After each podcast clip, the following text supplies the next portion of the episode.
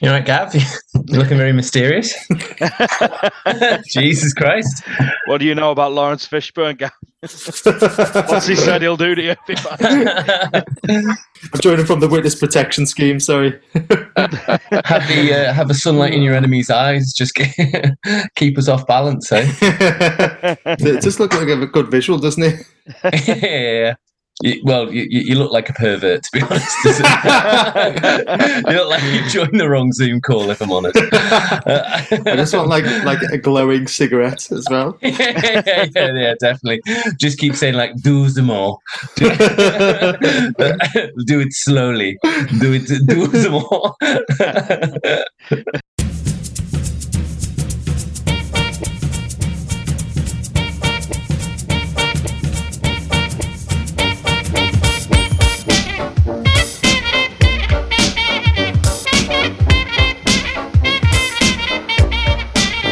all. everyone, and welcome to another edition of Films on Trial. I'm Gav.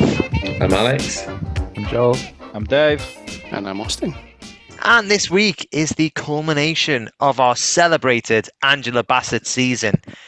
And some people may point out that a season celebrating such an acclaimed actress, we've picked two films where she merely played supporting roles. Well, to those people, I say hold your horses, buddy, because we're about to put one of Bassett's starring vehicles, the 1993 music biopic, What's Love Got to Do with It, on trial. Is it simply the best, or is it a second hand emotion? Thanks, thanks, man. Like thanks. Worked hard on that one.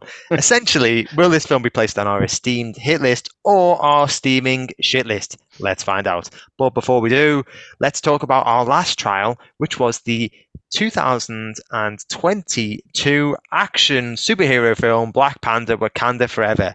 Alex, you judged that trial and deemed that it should be placed on the hit list. You've since gone away and you've watched the film. I can uh-huh. see that you're pretty much gnawing through your fists. yeah, yeah. I'm gonna. I'm just gonna assume that you don't think you made the right call. Is that right? No, I was pretty upset to be honest. I was pretty upset, and it felt like I was lied to by by all of you. It's not a good film. I think it is one of the better Marvel film that comes out, but I think that just shows how bad it's been. I just thought it was nonsense. I just didn't understand what it was going on about. I just thought there's fish people. What? There's fish people, and I just couldn't get past the fact that we were talking about fish people for the for the whole film. It took itself really seriously, and I just thought it was an incredibly long and boring watch. So uh, no, I did not make the right call. I'm I'm upset at myself, but mostly I'm upset at all of you. I mean, mainly the defense. Let, let, let's let's not. No, drag... no, I'm I'm upset. I'm upset at all of you. I don't think prosecution did it good enough. I'm upset. I just I'm just angry, Gav. I'm just a very angry person. what did you think about the end credits scene? I didn't get that far. I, I honestly couldn't. I, I, I, I watched the I watched the film. What happens? Oh, what happens? Uh, yeah. So they return to I can't remember the country where uh, Lupita Nyong'o's character had, had been hiding out essentially, and then it turns out that she has had a child, a little boy who's about six years old now. Uh, that had happened obviously just before the snap, and yeah, basically she was like, "Oh look, here's little T'Challa," and that's it. They were like, "What?" Why? It just seemed, I, don't know. It, like to me, that, that was one of the big head scratches because it was like we've just sat through a two-hour, forty-minute film, and she's never mentioned this son at all. No, no, and we, we've just like set up Black Panther. It's it's her now. It's Shuri. So yeah, yeah. that's that. Do you know what I mean? Like we don't, you know. And, and it was also like, you know, she's like a, gone, there's a two-year-old, but it's a boy. So yeah. yeah. You wait, you, in twenty years' time, this guy's going to be the future. But it, it also just felt a little bit like, haven't you just gone away on an incredibly dangerous mission halfway across the world in which you may not return? you know, there wasn't even a scene where she says, "See you later, son." yeah, anyway, anyway, right, I digress. Uh, thank you very much for that, Alex. Now on to the trial itself. All of the roles have been picked out of the hat at random.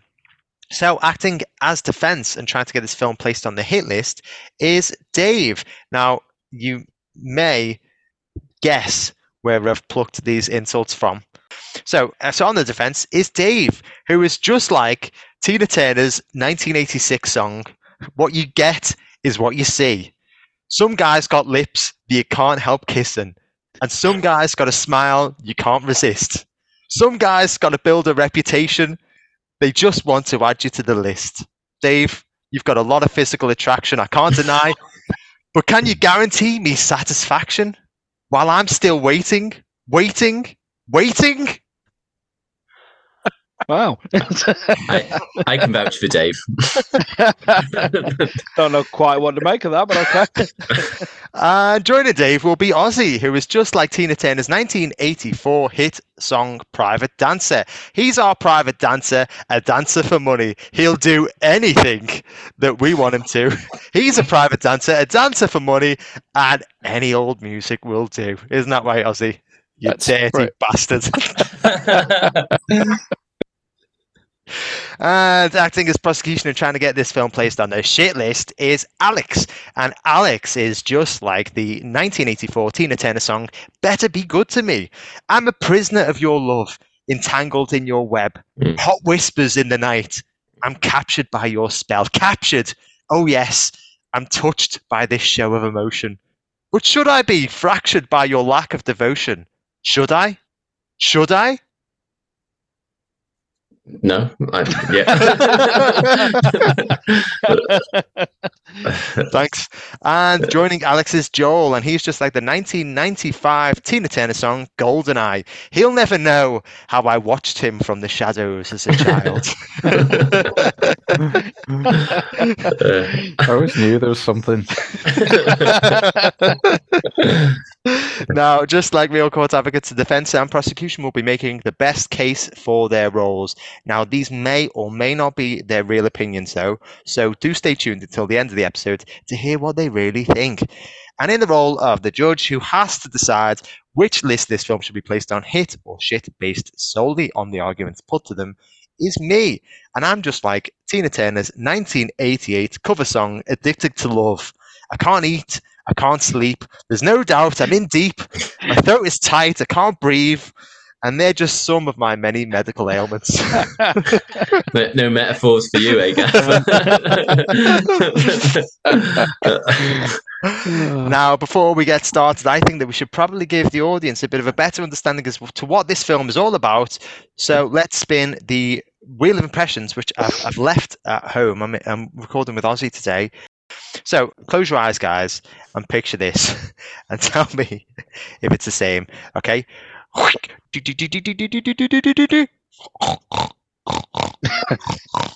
and it's landed on Joel. so basically, what we do here is we read out the synopsis of the film in the style of one of the cast or characters from the film.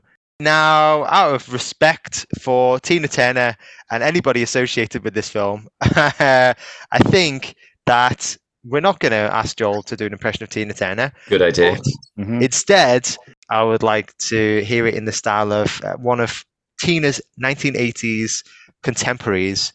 I'd like to hear it in the style of Mark Knopfler from Dire Straits. I literally don't know what he sounds like. Imagine Bob D- Bob Dylan, but Geordie, and I guess. Go on, Gav. Do, you- do, do, do you not flick Gav? Go on. Uh, what's, what does he sound like? Is it? Uh, Look at them yo-yos. That's the way you do it. Yeah, that's actually that's actually about right. yeah. okay, what, what about one of uh, the Tina Turner's 1980s contemporaries, David Bowie? oh yeah, good one. I can't even even you know picture David Bowie's voice anymore. Just a posh English, I think, but on LSD. The hmm. story of, of singer Tina Turner's rise to stardom and how she gained the courage to break free from her abusive husband, Ike Turner. Amazing. Man. Not that far off Lovely. Bowie, to be that fair. wasn't That's too really bad. good, Yeah, yeah. And old David Bowie did story time around the fire. I feel like. I mean, I'm not quite sure the link from Bowie to Tina Turner, but okay. He didn't sound too far off the uh, when David Bowie was on that um, It's deathbed. called extras. He's on extras. Silly little fat man. Okay, right now I think well, that's that's that's it. Uh, I've got a good idea of what this film is about, so I think let's get things started, and we'll start with the defense. So, Dave, can you please give me a general idea what the hell this film's all about and why it should be placed on the hit list? Yep, certainly can. Okay, so we're talking about the 1993 film What's Love Got to Do with It, not to be confused with the What's Love Got to Do with It that's just come out in the cinemas. So this one tells the story of Tina Turner, her rise to stardom, and her career basically throughout uh, her career with Ike Turner, her husband and musical partner, through to about the time that not long after she went solo. So it takes place, it goes takes you to about the mid 80s, I would say. And although there's a lot of focus on the songs that they made at the times and the hits that she had and her stagecraft, the focus of the film is really on their private lives and on the tumultuous, dare we say, quite horrifically violent home life that they had. This was not a happy marriage. It was very a very abusive relationship. It's kind of gone down in history as like one of the most toxic relationships in music. Um, and you can see why looking at this film. It's it's quite brutal in places. It's not an easy watch. If you think you're going to sit back and hear about the showmanship of, of Tina Turner and hear about how they made some of their great songs, it's like that's not all that's there. There is a very dark story here. Um, so be warned going into this. Like I said, this is not an easy watch, but my God, it is powerfully delivered. You got Angela Bassett playing Tina Turner. You got Laurence Fishburne playing Ike Turner. These two actors were in the early stages of their career, but they were established enough that people knew what they were going to get. And what you got was gravitas for days. These two performances hold this film together and they drive it forward onto a level that it is is not been seen in very many biopics before. The performances of the two of them Angela Bassett as Tina and Laurence Fishburne as Ike, the way they work together. One of the reasons Laurence Fishburne took this role was so he could work with Angela Bassett. And you can see the chemistry they've got together, that is what drives this film. This is an absolute gem of a biopic. You will come away knowing far more about Tina Turner's life and her career, but also her strength and her character to have gotten through what she got through. It's it's quite an impressive biopic, I have to say, and the performances ultimately will be what drive it for you. Very much for that, Dave. Yeah, it sounds like a really captivating watch, to be honest. Laurence Fishburne, Angela Bassett, where can you go wrong? I think, uh, I mean, depending on what, what year this film was released, that it was made after they appeared together in Boyz n the Hood. They had great chemistry in that, even though they were only sort of fleetingly sharing the screen together. Would love to actually see them performing opposite each other in a full on picture. Alex, I mean, it sounds really good. What What is your problem with this film? Just before we go into this, we had a big long argument about two years ago about whether it's biopic or biopic. Mhm. Which, where have we landed on it? Is it because I'm happy with biopic? I'm happy with biopic. Brilliant. Yeah, I think it's biopic. And uh, Biopic. Yeah. I thought it was biopic. yeah, Biopic. Yeah, I'm great. We're, we're just recycling our old shit at this point. we, we've forgotten. We're not we've even got- interested in what happened. Uh, okay. I mean, I, I come back to my old argument that we had two years ago, and I'll say it's not biology, Thank you. Biopic. biopic. no, biopic. What Biopic. Right. Okay. Okay. I can't believe I'm. You just said biopic. All right, but no. Let, us move past that. Let's. Uh, I'll be the bigger man. Right. Right. Can I just say that this is a great start? I'll, just- try, I'll try to move past this and go on to the film. I Uh, should just imagine in a real courthouse, the prosecution just be like, "Listen, judge, before I get started here, How do you actually say murder? What- right. Okay. What what's love got to do with it? Just before we go into it, like you know, obviously, you know, I want to be sensitive because this is a film that's talking about you know domestic violence and violence, and and and you know, I'm, I'm going to agree with uh, some big points that Dave made there, which is the the the the relationship between them is shown well. And the violence that I think is done is very, you know, it's hard to say that domestic violence is done well in a film, but it's accurately portrayed, I think, and it's it's very it's very moving and it's very powerful. So in the comments that I'm going to make now, I'm just sort of putting a disclaimer on it that I'm not talking about the violence in between Ike and Tina Turner. What I'm going to say is though, this is a biopic, all right, where uh, Biopic. where um, it's based on the book I Tina that Tina Turner co-wrote, basically about her own life. And I think this more than anything just skews the film and is the is the big problem in the film. And le- lends to its credibility. Again, not talking about the relationship between Ike and Tina. I'm talking about everything else. I'm talking about basically her entire life and the relationships we have with people, her music career, and all of those things. You are looking at this through the lens of someone who has told to tell as as is telling their own story, you know, and I understand that, and I get that, you know, this is her telling her own story, but there are certain characters in it. For example, the mum's character, I, I think, who is just evil in it almost. Do you know what I mean? There's no redeeming features to it. There's no scene when she sort of shows any sort of humanity. She's not very good. She abandons Tina Turner very early on in her life, then doesn't support her when she comes back in, when Tina comes back into her life uh, later on. Annie Mae Bullock is, you know, is, is how she's is how she's called before her stage name. And then later on, she sells her out to Ike Turner because Ike sort of bought her off with with a house. I'm not disputing that these things happened. I just think the portrayal of certain characters and certain events skew very much towards it basically just being, you know, Tina Turner does nothing wrong in her own life, which I think, as we all know in life, is very unlikely. Do you know what I mean? That the, the, a, a very rich part of a biopic is when people have failings or when people have regrets or when people do things wrong.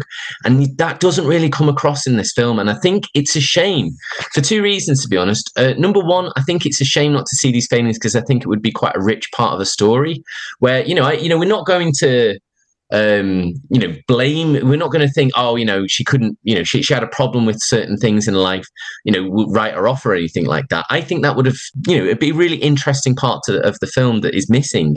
I also think it leads a little bit towards the sort of how much we can believe certain parts of the film again not talking about the violence talking more about her career talking about the way things are done the way she talks to people her relationships with people which is a huge part of the film I, I just think because you're thinking, right, wow, you know, that she does no wrong in this in her in, in her own life.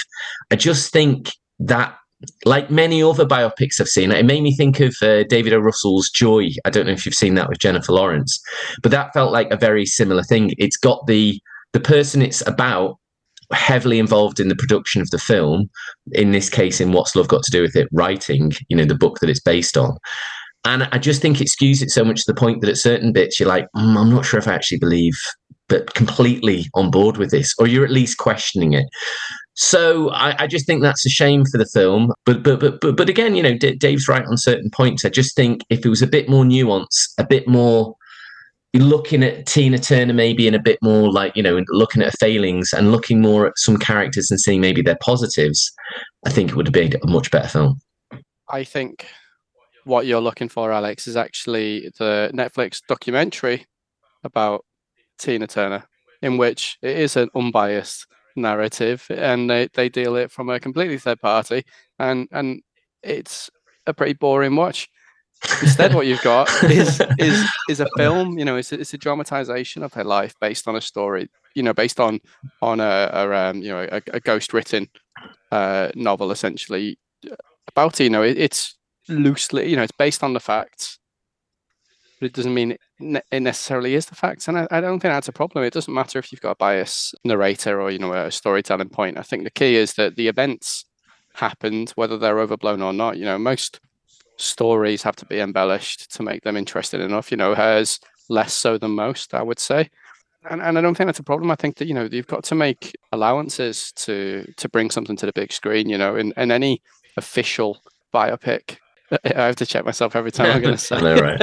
um, but any any you know any official sort of, particularly a musical one or something of a celebrity, they go through a huge sanitization process. You know, in order to allow somebody to come out looking in a good light.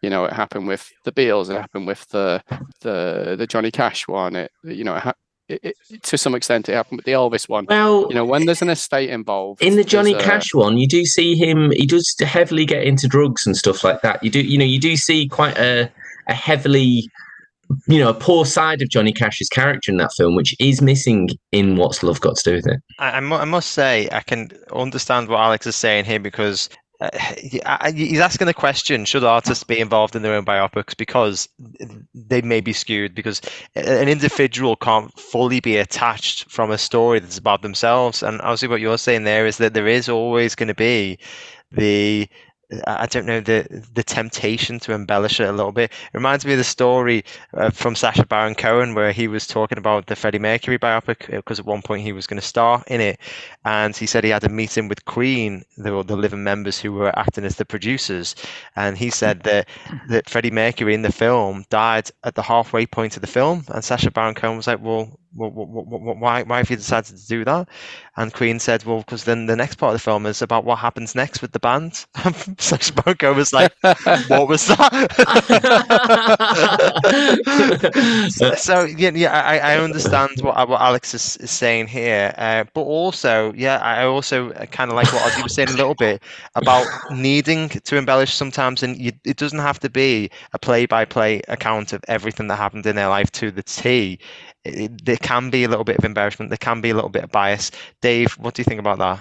Yeah, I just want to just just to clarify that. Yeah, the um, I Tina was co-written with Tina Turner, so she had input into that, but she didn't actually have any input into the screenplay. So although it was her saying the source material, the actual making of the film, Tina was pretty distanced from. Uh, I think all in all. Um, so yeah, it's it's just the source material that comes from her. So the rest of the film was done really without that much interaction with Tina Turner, just for clarity's sake. Okay, thank you very much, Dave. Uh, just moving on now, we've spoken a little bit about the story, what it involves. You said that it sort of it spans many years from her getting together with Ike and forming that band, and then sort of ends around the 1980s solo success. Uh, Joel, is there anything else within the story that you want to focus on at all? No, I would have echoed exactly what Alex said. And in fact, if you go on the Wikipedia page for the film, it's got something that you don't see on pretty much any other film, which is a list of inaccuracies. And they go on for probably like a full page, maybe a page and a half, which I think, given the subject matter, you know, domestic violence, that type of thing, I, I kind of feel like that should be accurate. And I know what Austin's saying, I know what Dave's saying. That uh, you know, sometimes to make it more interesting, you do have to kind of skim over certain things or maybe change certain things. But there's a few kind of key scenes which apparently were, you know, just didn't happen. Like there's a scene at the end of the film where I kind of uh, comes in and threatens her with a gun, and she kind of puts him down and basically ignores him. She kind of makes him, you know, look like the small one. And apparently that just didn't happen.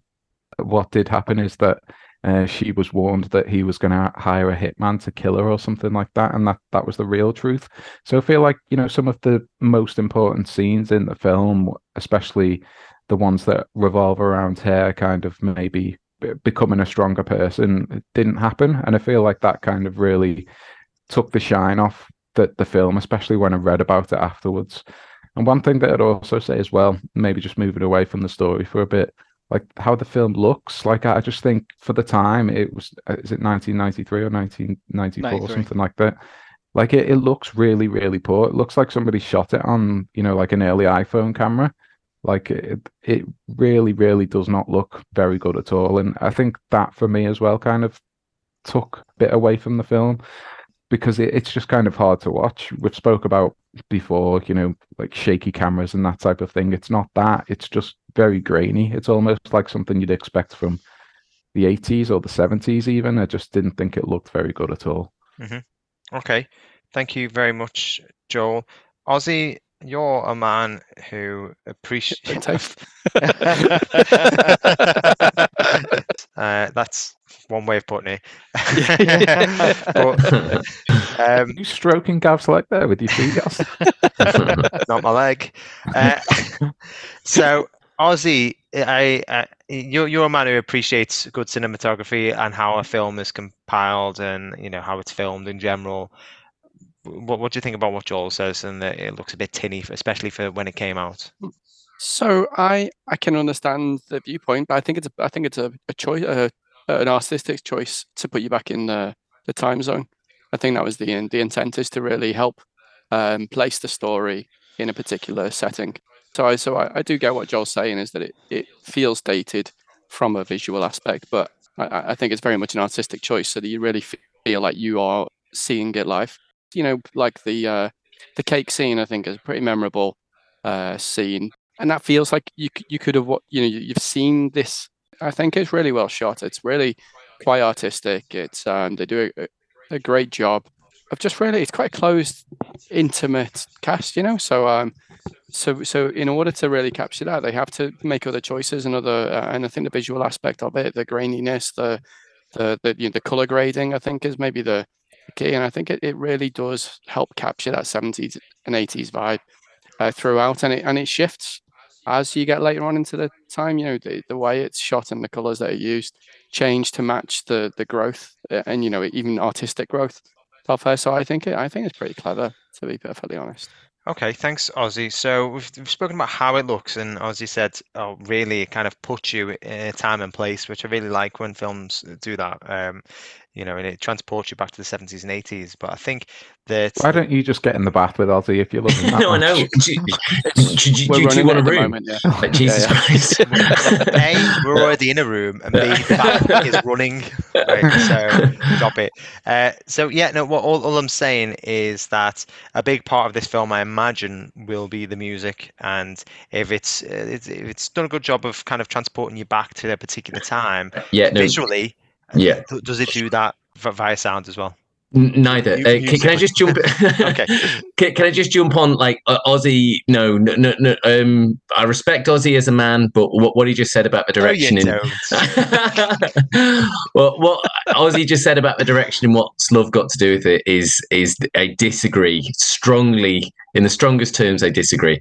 I don't think the direction is very inspiring in this. I think it's pretty uninspiring. I think Joel's right.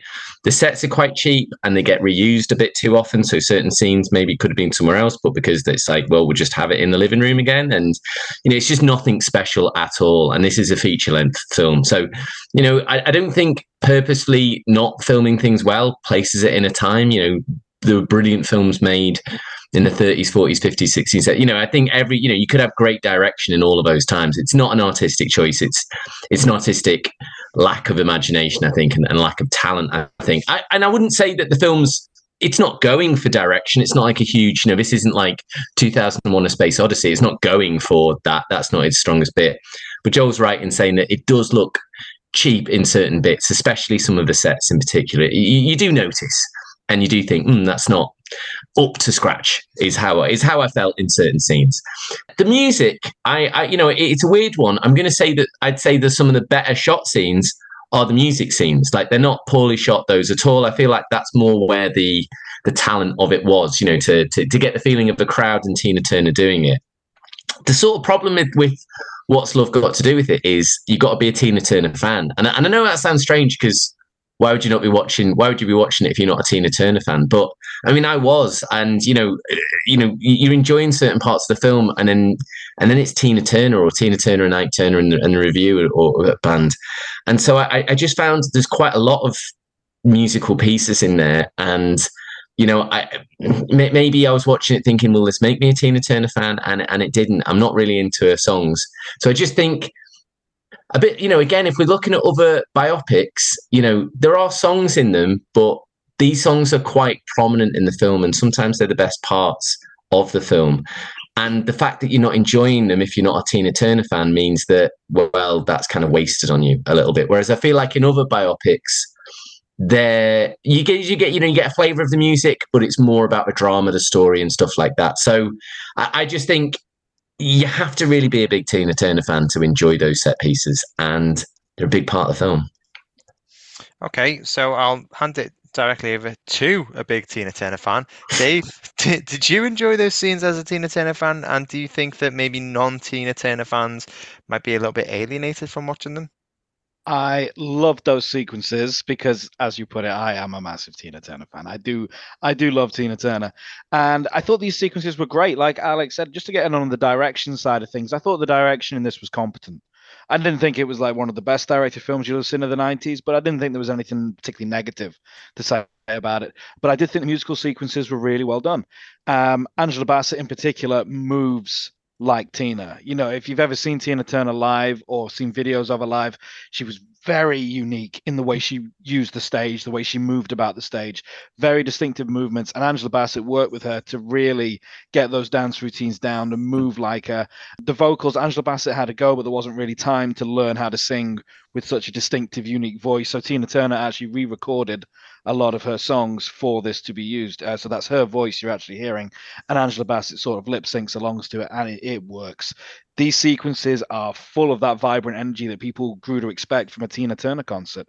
You know, she is one of the greatest performers of all time. Whether you like her music or not, you can't deny that she's up there with Elvis and with James Brown as one of the finest showmen or showwomen that the music industry's ever seen. You know, performance wise, this is a legend and this is what she's known for. You know, I know she may have acted in Mad Max 3 or whatever, but she is a musical artist. I don't think known... anybody remembers Tina Turner for Mad Max 3 Dave. I don't think anyone can forget Tina Turner in Mad Max 3. I, I, I, I just love it if somebody was listening to this episode and they're like, who the fuck is he? Who, who are they talking about? And then you went, oh, of course, yeah, Mad, Mad Max 3. Yeah. but you're kind of proving my point in a way. We know her as a musician, as a singer, as as as this legend of the music industry. It would be a bit remiss if we did a film about Tina Turner's life and didn't include these musical sequences. People would want to see where did these massive hits, even if you're not a fan, you know her songs, you'll have heard them multiple times, maybe covered by other people, maybe on the radio. You you know who she is, you know what she sang, and it's nice to see where they fit in with her life and her career. And it's like, oh, this is the time they recorded this. This is where River Deep Mountain High came in. This is where Ragdoll came in. This is where all these big songs that shaped the music industry or contributed to it at the very least this is where they fit in. This is their story. This is the story of, of the career of Tina Turner as well as the private life, which you know it's it's hard to say which is the more more compelling story. You know, this incredible music career that she had, or this at times terrifying and, and distressing private life that was going on. Both are crucial parts to telling her story, and you couldn't really do her justice if you left either one of them out. So I think these musical episodes if you're not a Tina Turner fan, no, you're probably not going to enjoy hearing her songs lip synced to by Angela Bassett, but it's crucial that they are in this film. And I think more people will come away being a fan than would be put off by them because she is she's a legend. She's she's great. She got some tunes. okay. You should be on a press pack, Dave. you be... no, I've, ju- I've just accepted a job with Michael Wincott. I can't. Yeah, okay. So uh, it sounds here like everything that we talk about, all the different aspects of the film, are linked to the performances. So, Ausy, can I get your opinion on some of the performances in the film? You know, Dave already alluded to earlier Laurence Fishburne, Angela Bassett. If you want to go into more detail about them, if you want to bring anybody else in at all. I I'd like to really uh, really jump on the Laurence Fishburne uh, wagon for a second, actually, because I think he does an incredible job to do to do a part of somebody who you know who's portrayed within this to be so unlikable and just generally to be so unlikable. He from the second you see him and he comes on, he is just oozing swagger. He captures everything that we know about Ike as a showman. You know, he's he's stylish. He he, he has the swagger. He has the you know the I think the Riz I think is what the kids call it these days. Maybe uh, do, I like to capture it. They? I don't know. I've seen it written down a lot of times. I may not be pronouncing it correctly, but, uh, but are these on the are these on the inside of uh, the toilet cubicles? I think the R's a J.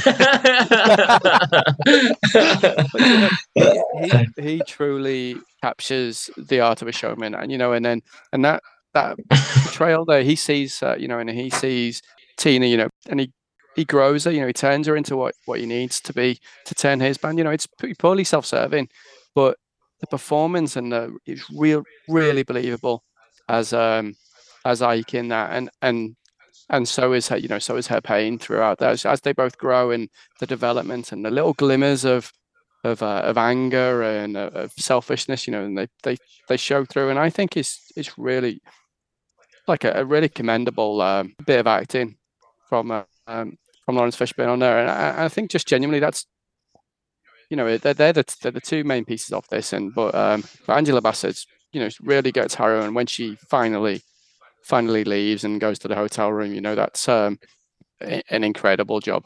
But there's not really anybody else particularly.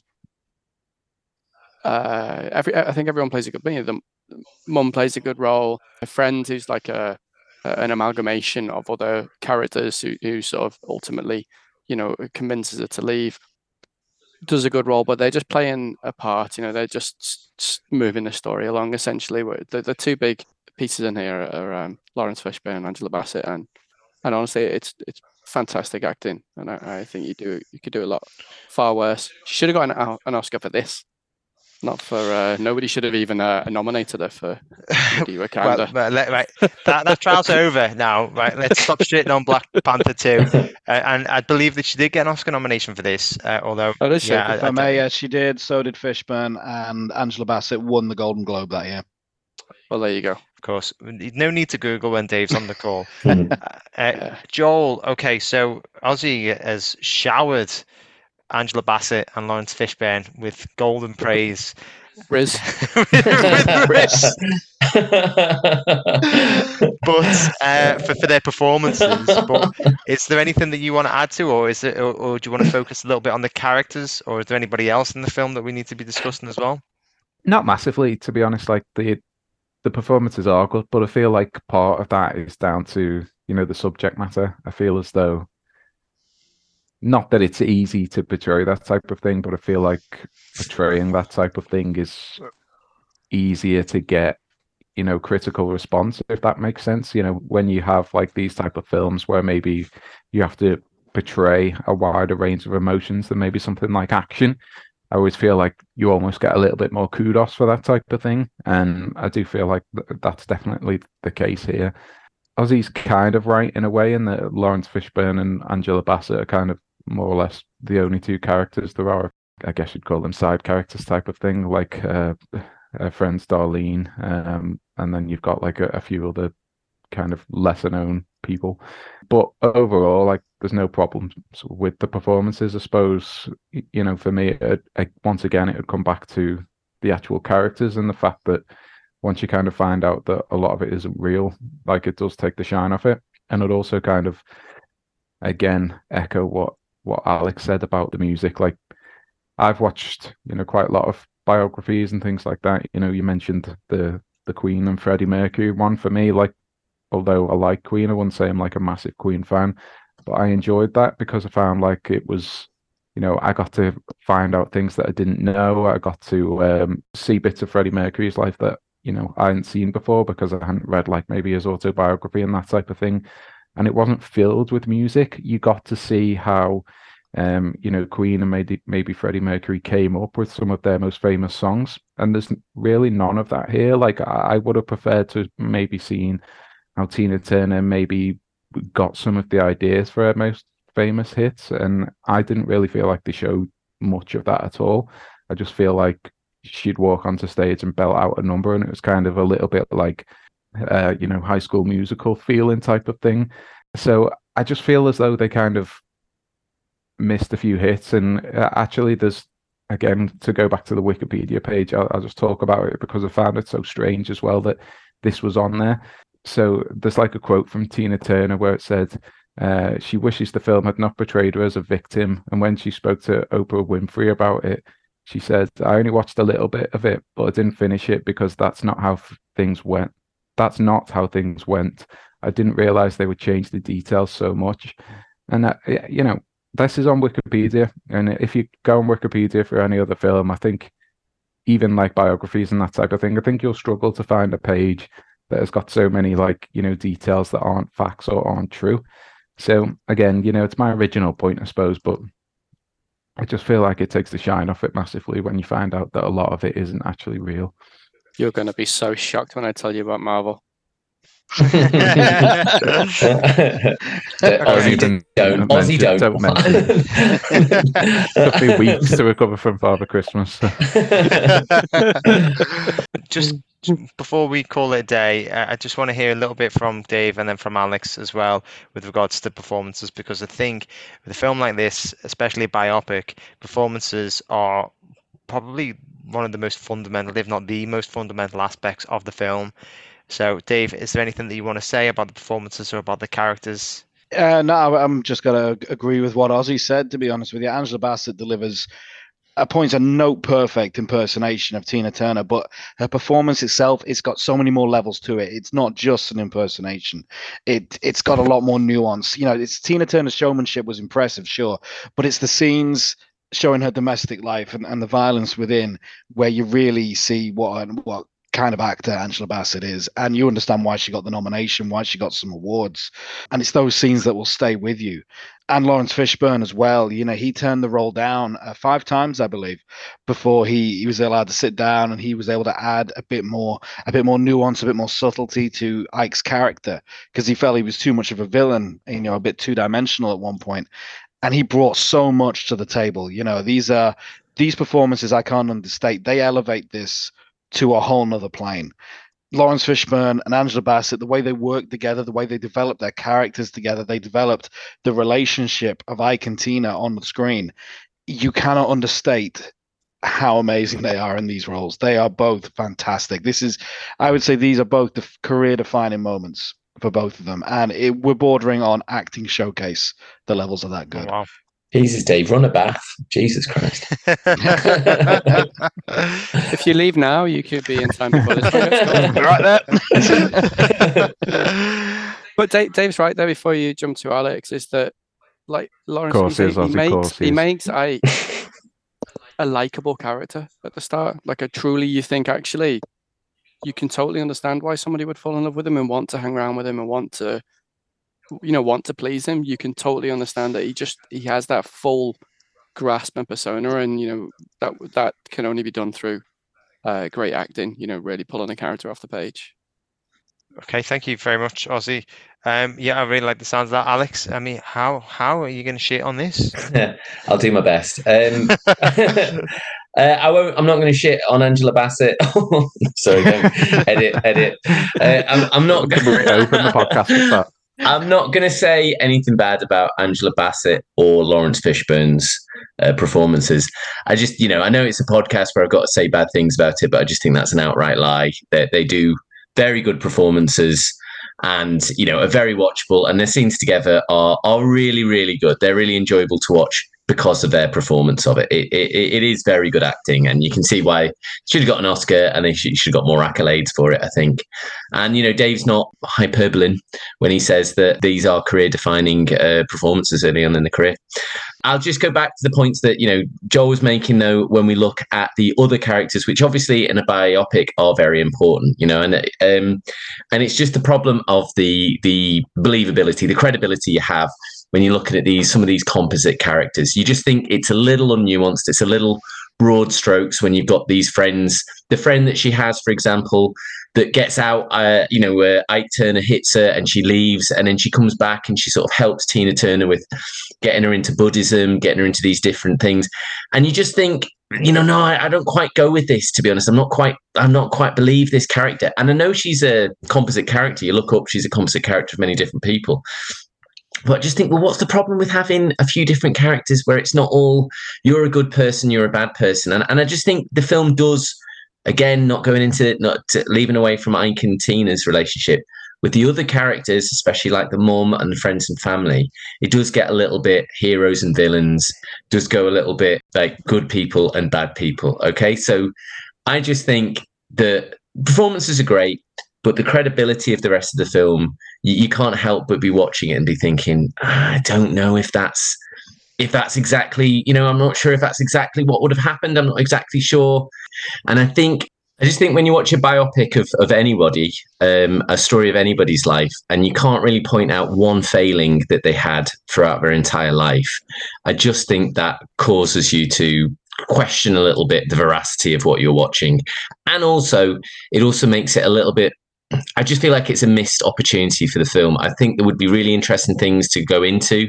I think that's an interesting part of biopics when you look at what people maybe regrets in life, maybe things that they think they could have done better. And I think the fact that that's completely absent in what's love got to do with it, it just just lo- it just loses some of its drama and its credibility. Okay, thank you very much. I, I tell you what, do we have any closing arguments? Anything else that you want to say? Anything that any final points that you haven't discussed? If I start with maybe Dave. These performances are what is key to this film. I, I understand what Joel is saying about inaccuracies. I understand what Alex is saying about direction. Um, I just think they all pale in comparison when you look at what a compelling story has been delivered, and not necessarily delivered by the script writer or the director, but by the two leads that were chosen perfectly. I, I you couldn't have recast this any better. They may not look like Tina and Ike, but they act like them. And by the end of the film, you believe they are them. You know this. These performances are top notch. This is, like I said, a showcase. Okay, thank you very much, Dave. Joel, anything that you want to add? I would just say to echo what I've already said, really, there's not much point watching it because most of it isn't true. And if you're not a Tina Turner fan, there's no point anyway because there's nothing for you. So unless you're a major fan, skip it. Okay, thank you very much, Joel. Ausy? Uh, just to, uh, I'll just follow Dave. A little second-hand emotion, and uh, yeah, honestly, I think it's a, I think it's a great film. I think we've we really summed it up, and I don't know whether we gave enough props to. Um, uh, it was it was shit on a little bit the actual musical numbers, but the the level of, you know, just of, uh, I'm trying to think of a good word, but like mimicry. You know, it was it was so accurate the way she portrayed that, and I know she was lip syncing, but you wouldn't know that she was lip syncing. You know, there's so many people thought that she was truly singing that, and um, she just she absolutely nailed it. You could you could easily believe that she portrayed it, and I think the cap the way they captured the characters in this film, um, it is is real testament to to the acting abilities.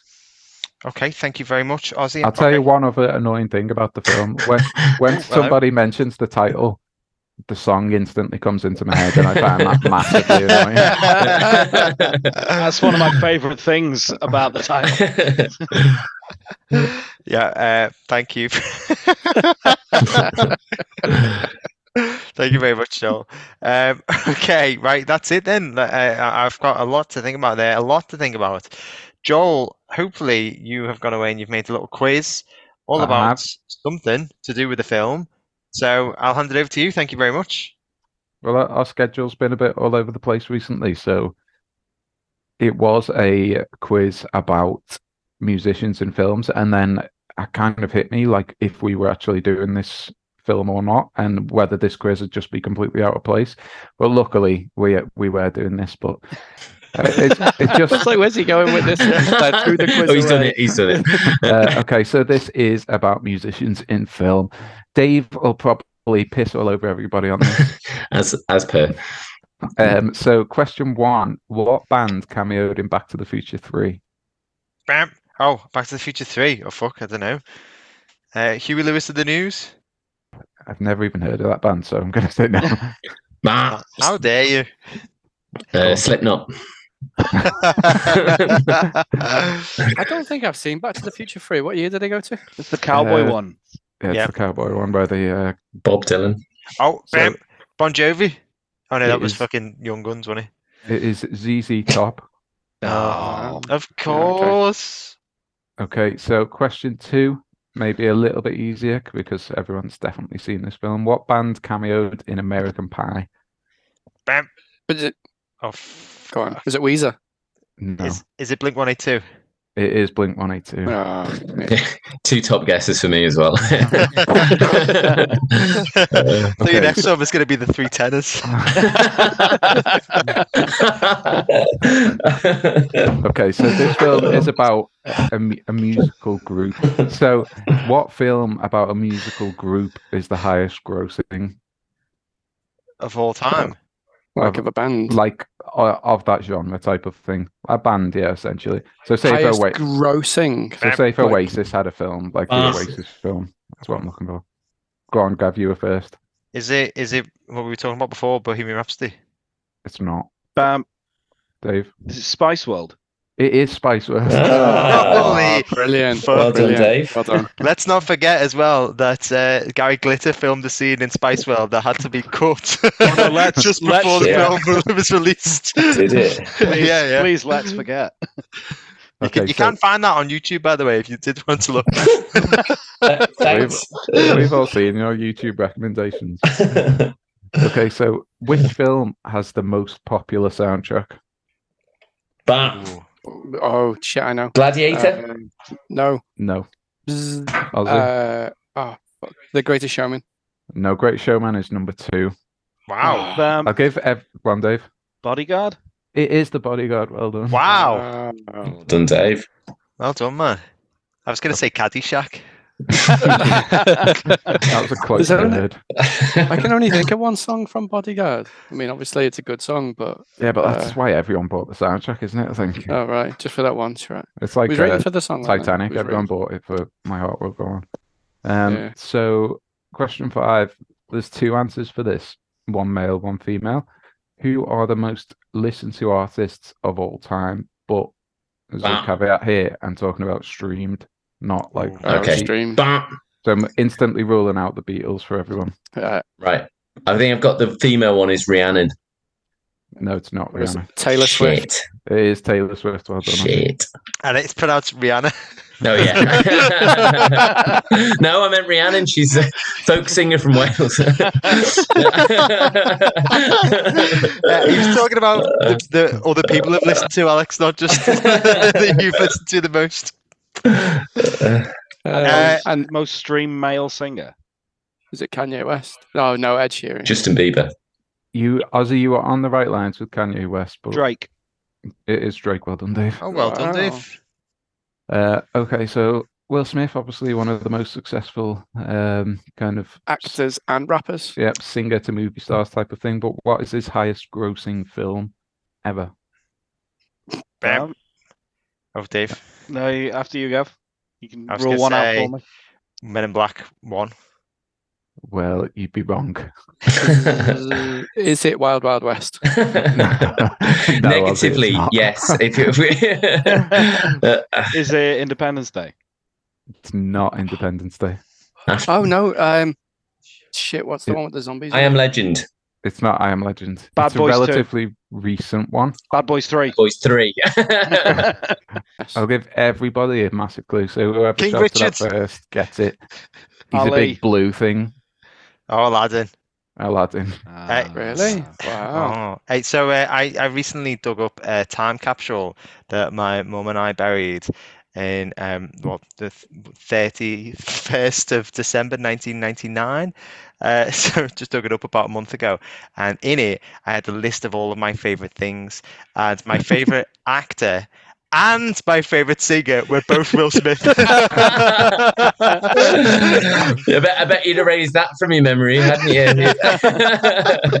You should you should tweet him, Gav. I think he could do with some cheering up round about that. Yeah. I got, I got. Just before we move on, right? Guess who I said my favorite actress was? I could give you Shannon all. Tweed. No, no, although it was the right age, uh, Alex. No, I can give you all probably about a million guesses, but I'm only going to give you one each. It's probably somebody you fancied right at that age. Chyna from WWE. it wasn't. It wasn't. It wasn't Chyna. No. Um, Um, Was it someone you fancied at that age? Uh, no, I, I, I appreciated her for her acting abilities. Otherwise, was it Winona Ryder? uh, no, Cameron no, Diaz. no, no, Mel Streep, no, no, Joan not Cameron Sims. Uh, well done, Dave. It was no, no, it was uh, it was actually Juliette Lewis. Oh my God. Wow. 12, very, very 12 year old me, yeah, 12 year old me was really into basketball diaries. From Dusk Till Dawn and So that was it from Dusk Till Dawn. I, I bet it was. Anyway, Okay. sorry, Joel. Uh, um, okay, question eight. Oh no, question seven. Justin Timberlake's lowest rated film on Rotten Tomatoes is seven percent. Bam, bam, bam, bam, bam, bam. The Love Guru. No, it's not the love. Oh wait, Jesus wasn't he in? Uh, wasn't he in Southland Tales? Was he in Southland Tales? He was, he was. Yeah, It- Southland it's Tales. not that. It is. Jesus. It's two words, but they're both the same word. Uh, okay. Justin Timberlake. I didn't even know he was in a film. Two words, but they're the same word. It also has Ben Affleck in it. Oh, Runner Runner. Runner Runner, correct. Yeah, well on heard of that. No, me neither. Okay, so question eight. Obviously, he is partnered with Jennifer Lopez, and her lowest rated film is six percent. Gigli. It is Gigli. Well done. and the, what is the uh, We need to watch that. common thread between the two films, apart from Fucking dire. apart, apart from one having Jennifer Lopez and one of having uh, Justin Timberlake Well, in. they're both Ben Affleck. Ben Affleck, well done, Dave. um, okay, so question nine. I feel like this is the type of really fucking obscure fact that one of you would know. What reason did Christopher Nolan give for casting Harry Styles in Dunkirk? Bam.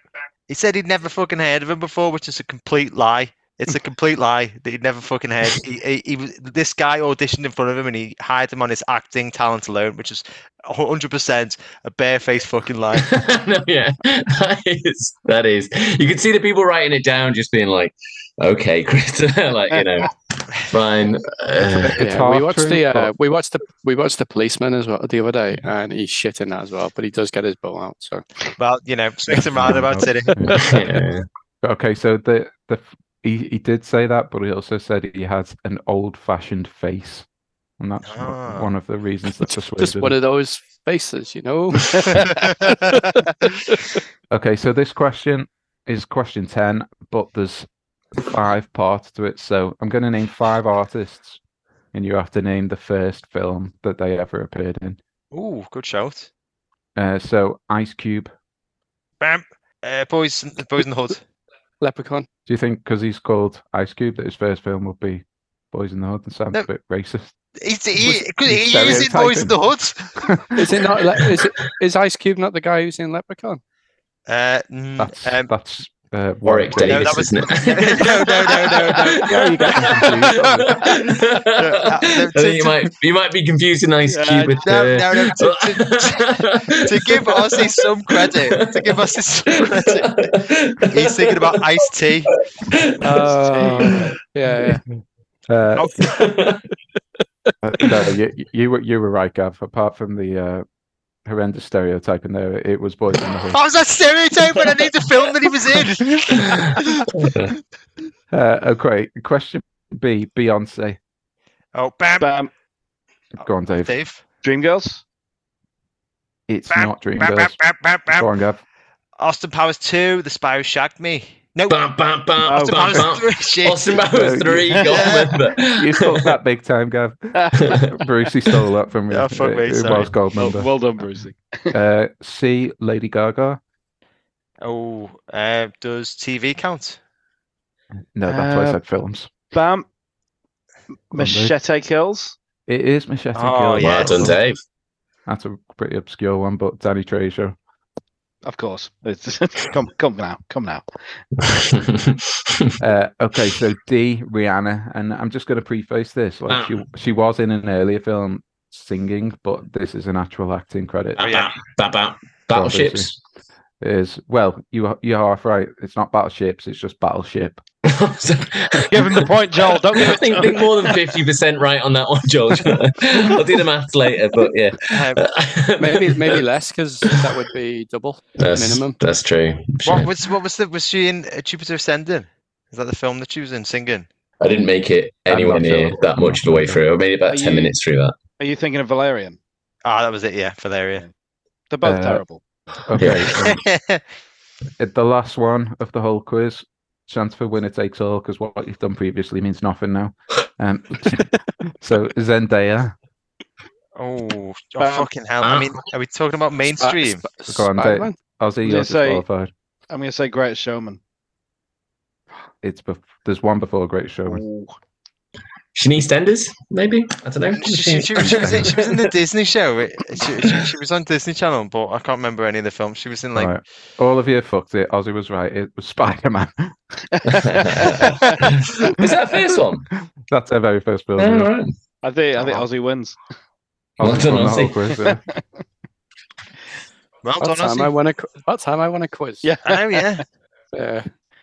Yeah. Especially one I didn't have to cheat for. right, thank you very much for that, Joel. Apologies that I did a mini quiz within your quiz there um, as well. But and, and well done, Ausy, as well. So on to the verdict. Uh, I'm not gonna lie, it's been a bit of a difficult one. Um, so it's always going to be hard to create a biopic about a famous individual who is still living that isn't wholly impartial. And it, it does sound like this has perhaps been uh, sanitized a little bit. Uh, but as Joel was saying at the end there, maybe not necessarily due to Tina Turner's involvement, if that Wikipedia page is to be believed. But I'm not going to pretend that this is an unusual example because I think this is common practice in biopics. It does sound like perhaps the direction and some other elements of the film were perhaps a little basic or, or, or, maybe not as glossy or polished as they hmm. could have been or, or maybe should have been for like an Oscar nominated biopic as this. But it sounds like the live performances and the songs have been captured very well, but that this may be a little off putting for hmm. non Tina Turner fans. But I think if you're watching a Tina Turner biopic, odds are that you probably like Tina Turner. And if you don't, then I think that anybody who isn't a fan could probably appreciate the performances of Angela Bassett and Laurence Fishburne. And speaking of Bassett's performance, it does sound like it's not just an impression of Tina Turner. It sounds like she perfectly captures the very unique and recognizable live performances of Tina Turner. But not only that, it's sort of her and Fishburne's acting away from the stage that is the most captivating and enjoyable part of the film. And maybe even if all other aspects of the film aren't as good as they could or should be, with performances that have been described as career defining or acting masterclasses, and then those descriptions are disputed by the prosecution, then I think this film should be firmly placed on the hit list. So that is that. I think we should find out some honest opinions. I'm going to start off with the most curious one. Dave, as a big Tina Turner fan, what did you think of this? Were you true to yourself? Yes, you you've made the right decision. I do think this is a definite hit list film, and I stand by everything I said about Angela Bassett and Laurence Fishburne's performances. They are incredible in this, and they saved this film. Uh, there's a lot of flaws here. I actually, even though I think it's on the right list, I did agree with a lot of what Alex and Joel was saying. Joel's right about the inaccuracies. It is littered with them, and I know it's not unique. Most biopics are, are littered with inaccuracies, and there's uh, there's differences of opinion, should we say? Um, and some of them are quite serious. You know, I know Ike Ike Turner had a few objections to her, and so did Tina herself. She said, you know, they made her out to be a victim, which uh, which wasn't accurate, which wasn't fair, but also the petty little differences as well. Like Joe mentioned quite a few inaccuracies on Wikipedia, and it's little things like, oh, Ike never called her Anna Mae, he called her Anne. And it sounds like such a petty difference, but it's like, how easy would it have been just to get that right in the script? And it's like, oh, the uh, Martha Reeves and the Vandellas weren't called that; they were called the Chi-Lites until 1961, but that scene's in 1960. It's like, why, why put the year in if you're not going to research it and get it right? There were so many mm. differences, mm. which just it just said to me bad research. And I think all this comes down to a very pedestrian script. Kate Lanier, this was only the second thing she'd ever written. And I think it was a step too far for her. And I think this film could so easily have bombed because the directing was pedestrian, the script was pedestrian. It was just given to two absolutely masterful actors who took something quite run of the mill and turned it into something special. If either of those actors had been replaced, this could have been easily shitless fodder. Alex is quite right. But thank God for Angela Bassett and Laurence Fishburne because you have got it on the right list. It is a hit list, but Alex and Joel weren't lying to you about some of those things. Okay. That, that bath ran cold, didn't it, Dave? Jesus Christ. oh my God. wow.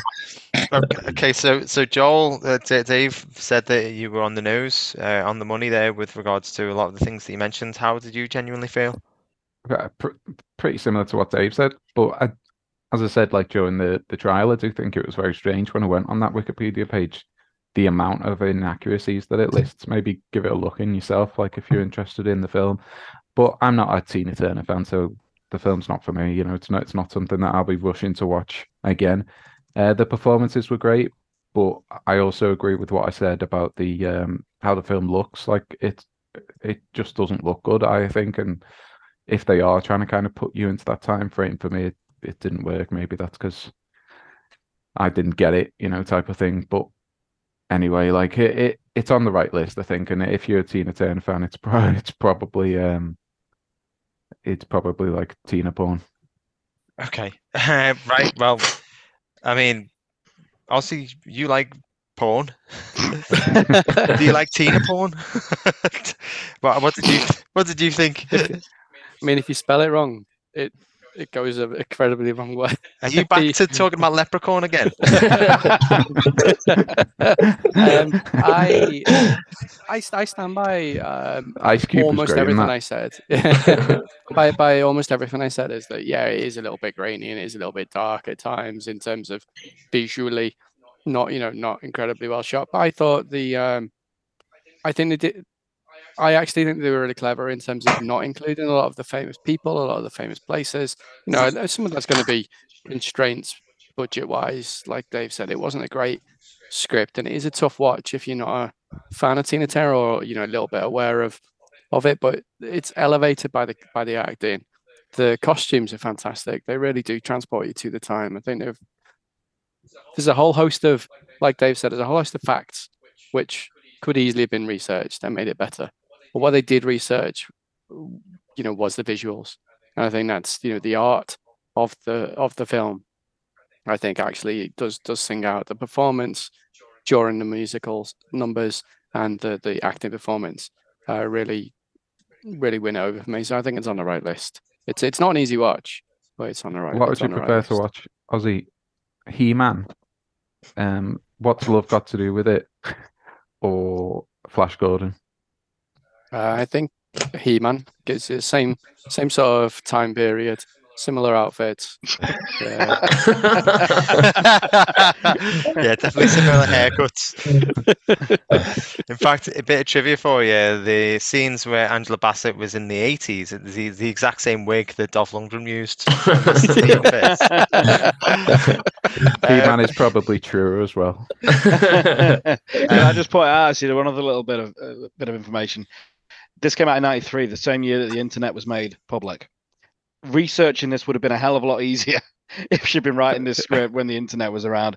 And I don't think screenwriters before the internet became public ever considered that their work would be gone over with such a fine tooth comb. That's true. And, and Yeah, yeah. information would be as readily available Yeah, yeah, as yeah. it is. So, with respect to the screenwriter, I was a bit harsh on her. she didn't have the tools we have today. And uh, finally, Alex, what are your thoughts? Uh, I actually agreed mostly with what Dave and Ausy were saying. It's a weird one this week. Uh, I actually enjoyed the film. Um, you know, at the start it says this is based on I Tina by Tina Turner. So from that get go, you're just going like, right, well, this is, you know, this isn't trying to go for an accurate, unbiased look at it. This is the story as told by Tina Turner. And then you know it focuses the most of the most of the film is focused on the you know the outstanding performances and really well told story of the the you know the tale of abuse between the two main characters. And I think I can forgive a lot of the other stories and other bits and the elements being sort of dropped maybe. You know, even the script at some point. Even though I think in the in the key scenes the lines are delivered so well, and you know that that that that I don't think it matters. I just think that that key element of the story is done so well that you will not enjoy what's love got to do with it, but you'll come away from it like ha- having had quite a powerful experience. So Mhm. I really enjoyed it um, in a weird, you know, in as much as you can say you enjoy a film about that topic, and it's definitely on the right list. I would, I would be, I would have been upset to be honest if it had been anywhere else. Okay, thank you very much, Alex. So, higher or lower than our previous film on trial, which was Black Panther Wakanda Forever, which scored 84 and 94%. That's disgusting. Do you know what I mean? That's just. Let's Disgusting reopen that little- can of worms. We got an hour. I've got an hour. Like, come on, let's do it again. do it again. uh, yeah, so I I actually feel didn't like you must have watched that after your operation, Alex, when you were particularly cranky. Oh, maybe. I wasn't in a good. I wasn't exactly in a good frame of mind. I know. It took. I had to watch it in about seven or eight segments. It was that painful. Some of those were just only for like two or three minutes. Because like, no, no, no, no. Oh. The fish people are back. No, no, no. Alex, Alex, what, what would you rather have to watch Black Panther 2 again or have that operation again? I'll get back to you next week. Would you rather watch Black Panther 2 or Avatar 2?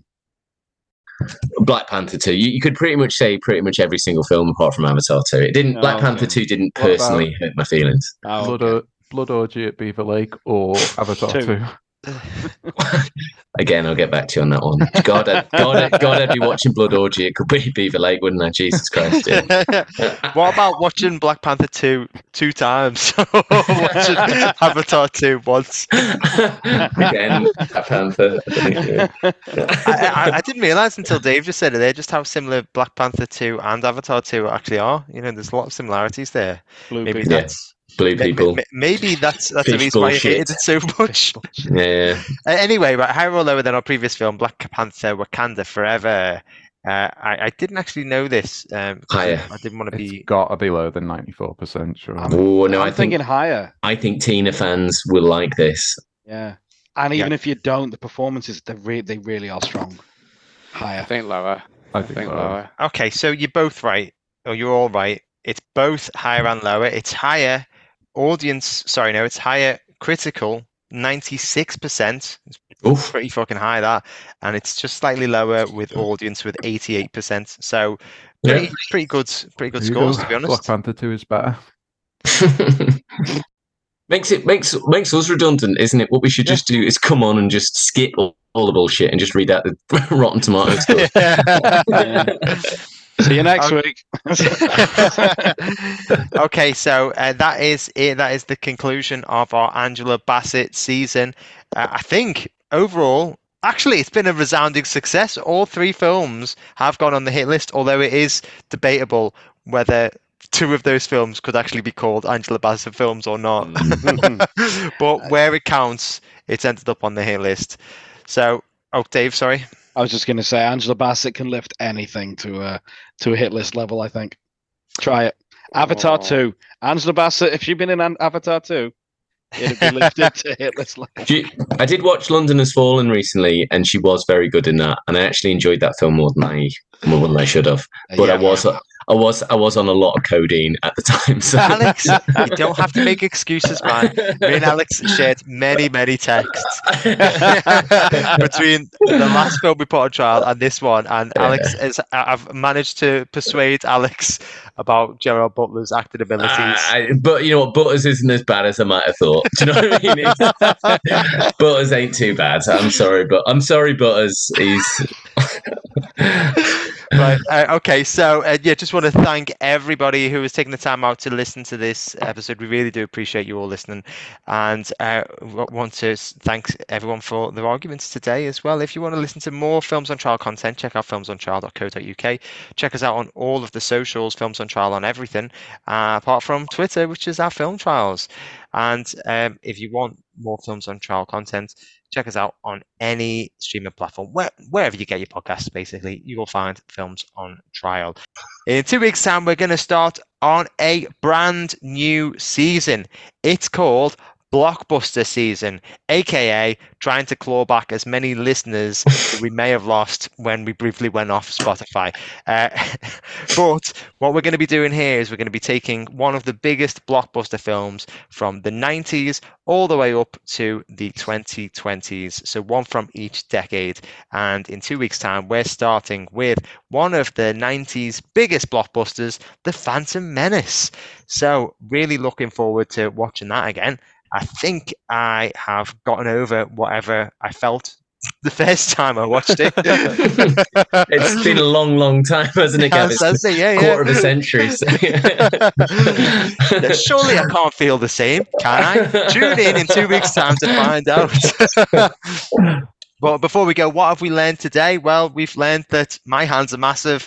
Uh, Ausy's a hobbit, and Alex will refuse to shit on Angela Bassett. Uh, but ultimately, the what love has got to do with it is on the hit list, and we're going to be back in your ears in two weeks' time with the Phantom Menace. Goodbye. um, sorry, I just can't Gav. Just enjoying getting a, a can of drink so much. Okay, right, well, Sorry. no, no, no. Uh, sorry, where was that? Sorry, I didn't mean to. to, uh, to No, you look. You just look so happy. I, I found it hard to concentrate. Is that, is that like a particularly small can? No, it's just my giant hand. I was going to say it's, it's like when Gandalf gets past something by Bilbo. I'm not sure what that says more about. I know, yeah. I do have, I do have hairy feet. two times, two times in 30 minutes that Ausy's been described as hobbit-like. uh, shit, I've got completely. I'm so sorry, man. I'm so sorry. No, no, no, it's my fault. I was I shouldn't have looked at you. Um, hang on. I think the last I point. think was we've all thought that at some point, Yeah. especially when Gav tells you to turn the light on in the middle of the night.